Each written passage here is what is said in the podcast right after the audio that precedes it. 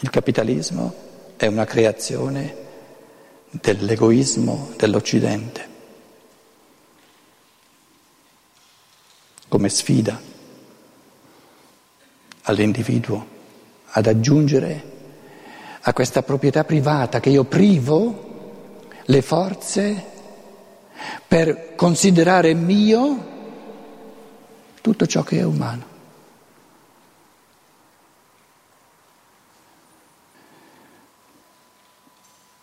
In fondo il capitalismo, la proprietà privata è fondata sulla paura. Ognuno deve pensare a sé, se no nessuno pensa a te e pensare a te stesso lo puoi fare soltanto se ti assicuri di avere almeno un piccolo gruzzolo in modo da pensare anche al futuro. Manca il convincimento, manca la consapevolezza di essere inseriti e trasportati dall'organismo vivente nell'umanità, sorge l'illusione che se non penso io alla mia esistenza non ci pensa nessuno. Sarebbe come la Milza che dicesse se non ci penso io a me stesso non c'è nessuno che, che pensa a me.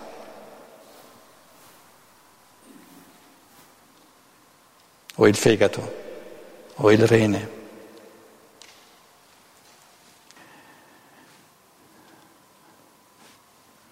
Questo,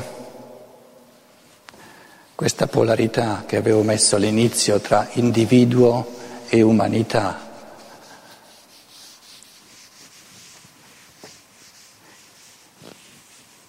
dove eh, noi ci chiediamo giustamente l'individuo, individuo va bene perché ognuno di noi si sente individuo e finché mi parli dell'interazione tra l'individuo e il gruppo va bene anche lì perché vedo la mia realtà quotidiana, ma quando mi parli di umanità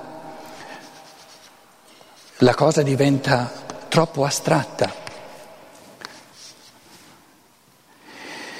Un aiuto, anche qui faccio, mm, riassumo, diciamo, un, avvii, una, un, piccolo avvio di pensiero. Un aiuto per eh, rendere concretissima, concreta l'umanità è di allargare l'orizzonte della propria mente, di allargare la coscienza a livello del pensiero che poi si trasforma in sentimento, che poi vivifica le azioni concrete della vita, la prima cosa da fare è di chiedersi, ma io vivo oggi, vivo da individuo nel ventunesimo secolo, l'umanità c'è da tanto tempo e ci sarà dopo la mia morte. L'umanità diventa in un certo senso di botto, molto più concreta per l'individuo, se l'individuo si dice allarga la sua, la sua visuale mentale e dice ogni individuo partecipa a tutta l'evoluzione dell'umanità, questa è l'evoluzione dell'umanità, dell'umanità, dall'inizio, qui è l'inizio, fino alla fine.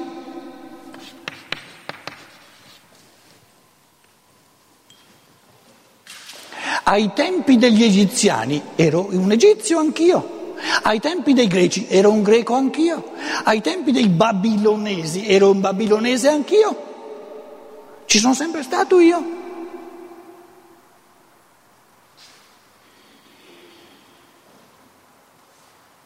Cosa sono gli assiri, gli indiani, il buddismo, il taoismo, il confucianismo? Il mio personalissimo, individualissimo passato?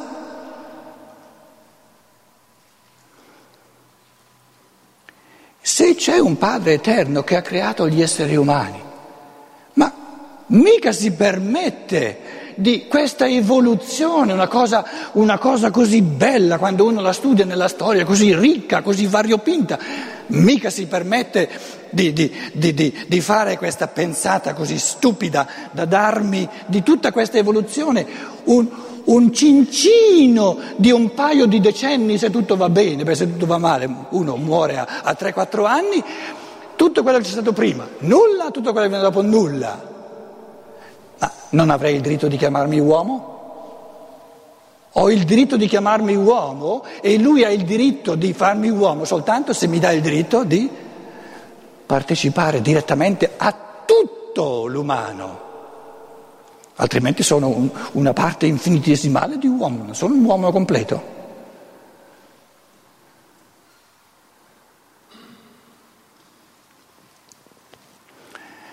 Come è arrivata l'umanità occidentale, cosiddetta cristiana, così scientificamente illuminata, così livello di coscienza così avanzato, tecnicamente così perfetta, come è arrivata a questo pensiero così assurdo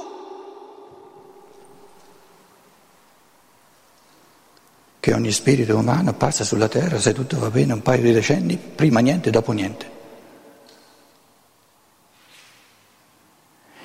Significa essere ingolfati, fagocitati dalle cure materiali quotidiane in modo tale che tutto quello che c'era prima della mia nascita, tutto quello che c'è dopo la mia morte, non mi interessa, proprio non ho tempo, non ho energia, non ho forze. E questo modo di vivere è il più disumano che si possa pensare. Riduce l'essere umano a un pezzo di materia che si ammazza, letteralmente si ammazza per tutta la vita per far soldi e si uccide, non è neanche nato nella parte migliore di sé. E poi si chiede come mai ci scanniamo a vicenda non soltanto tra individui, ma tra culture, tra etnie, tra popoli, tra, cult- tra religioni, eccetera. La cultura occidentale è la, la, la, forma più alta di paranoia collettiva che ci, che ci sia mai stata. C'è da inorridire se uno si rende conto di quello che sta avvenendo nell'umanità. Perché in questa prospettiva, cari amici, significa tu sei musulmano? Questa religione, questo mistero dell'umano, questo Corano, questa inesorabilità del fatalismo, della volontà unica di Allah, lui solo ha una volontà libera. Questo modo di essere, se fa parte dell'umano, o io ce l'ho dietro a me, che l'ho già passato e fa parte di me, oppure ci devo ancora passare. Tu musulmano sei un frammento di me, come io sono un frammento di te, perché nella logica umana, divino-umana, ma umana dell'evoluzione, è che tutto l'umano spetta a ogni essere umano. Nulla mi è estraneo perché sono uomo. Il taoismo, il confucianismo, ebraismo, fa tutto parte di me. Io sono uomo, tu sei donna, tu sei donna, tu sei ciò che io sono stato e sarò. E tu sei ciò che io. Ora, tu sarai o sei stato ciò che io ora sono. Per il maschio, il femminile il suo passato e il suo futuro. Per la donna, l'essere maschio e il suo passato o il suo futuro. Per questo tipo di comunanza umana, dove tutto l'umano, l'umanità, nella sua interezza, nella sua ricchezza infinita, diventa patrimonio, proprietà individuale, non che priva gli altri, ma individuale, proprietà individuale di ognuno, significa un salto di coscienza, un, un ampliamento della coscienza. Nicil humanum a me alienum puto. Nulla di umano è nel mio pensiero alieno, estraneo al mio essere.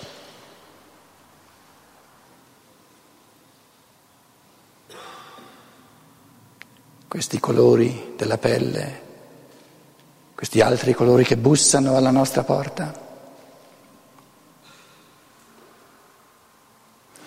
Parleremo domani della concretezza, certo che c'è un, un risvolto di realismo, eh? non, non, crediate mica che, che, io mm, viva solo nelle nuvole, le cose vanno affrontate anche eh, molto concretamente chiedendoci insieme come risolviamo il problema, come lo affrontiamo, quanti ne possiamo accogliere, eccetera, eccetera, eccetera. Domani entreremo più nel concreto di queste cose, però questa sera come, come, come eh, come dire, cornice di pensieri dove collocare poi le cose più concrete. Eh, eh, eh, permettetemi il pensiero che dice se, se tante persone vengono a chiederci qualcosa e se noi abbiamo qualcosa da dare, possono solo chiederci ciò che noi abbiamo portato via a loro. Perché se noi non avessimo portato via nulla a loro, non avrebbero nulla da chiederci. E noi non avremmo nulla da dare. Ognuno che ha di più l'ha estratto dal corpo vivente dell'umanità. E ogni essere umano ha il diritto di chiedergli che lo restituisca con lo stesso gesto di amore che gliel'ha dato.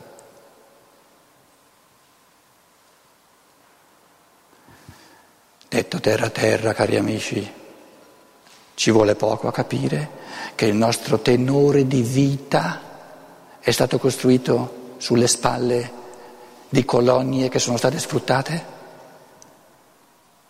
E ci sembra una cosa assurda che questi esseri umani bussino alla nostra porta?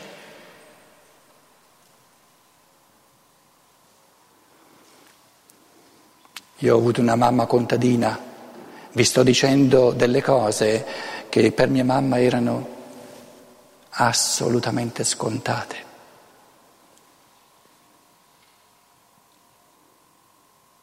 Sono nato subito dopo la fine della guerra, nel 1944 dieci figli, perché la Chiesa continuava a dire fate figli, fate figli. Poi dopo il primogenito gli altri dateli alla Chiesa, tanto è vero che dopo il primogenito il secondo e il terzo sono stati dati alla Chiesa. Dieci figli con quasi ben poco da mangiare, eravamo felici quando bastava la polenta. Quando chiudo gli occhi vedo ancora oggi gli occhi di mia mamma che piangeva perché pensava ai, ai, agli uomini, agli esseri umani in Africa che non hanno da mangiare.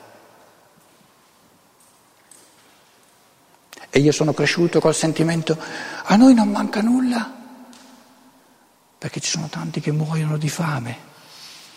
E il pensiero di questi esseri che muoiono di fame l'ho visto nelle lacrime di mia mamma.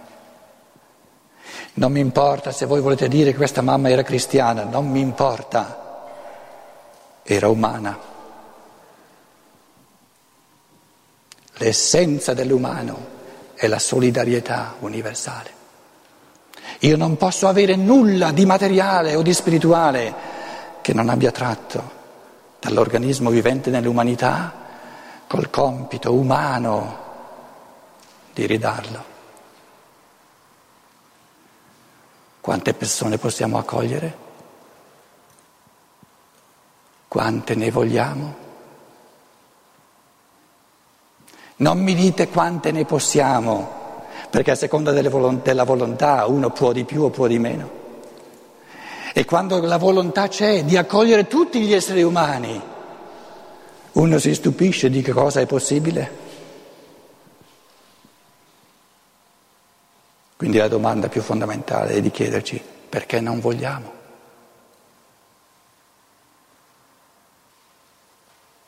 E se fossi io? L'altro. con quel colore della pelle, con nessuno che mi ha aiutato veramente a imparare l'italiano, perché avevano paura di me, se fossi io lui. Cari amici, termino con la semplice riflessione. È assurdo chiedermi se fossi io lui, perché io sono lui. E lui è me. Io sono un frammento di lui e lui è un frammento di me. E insieme siamo due frammenti di questa umanità vivente, che è una realtà unitaria nella mente e nel cuore degli angeli da tanto tempo, ma che attende tragicamente di diventare una realtà vivente nella mente e nel cuore di sempre più individui umani. Facciamo 10-15 minuti di pausa, così avete il tempo di comprare tutti i libri là esposti e poi sono curiosissimo di sentire da voi che cosa eh, salta fuori. Grazie.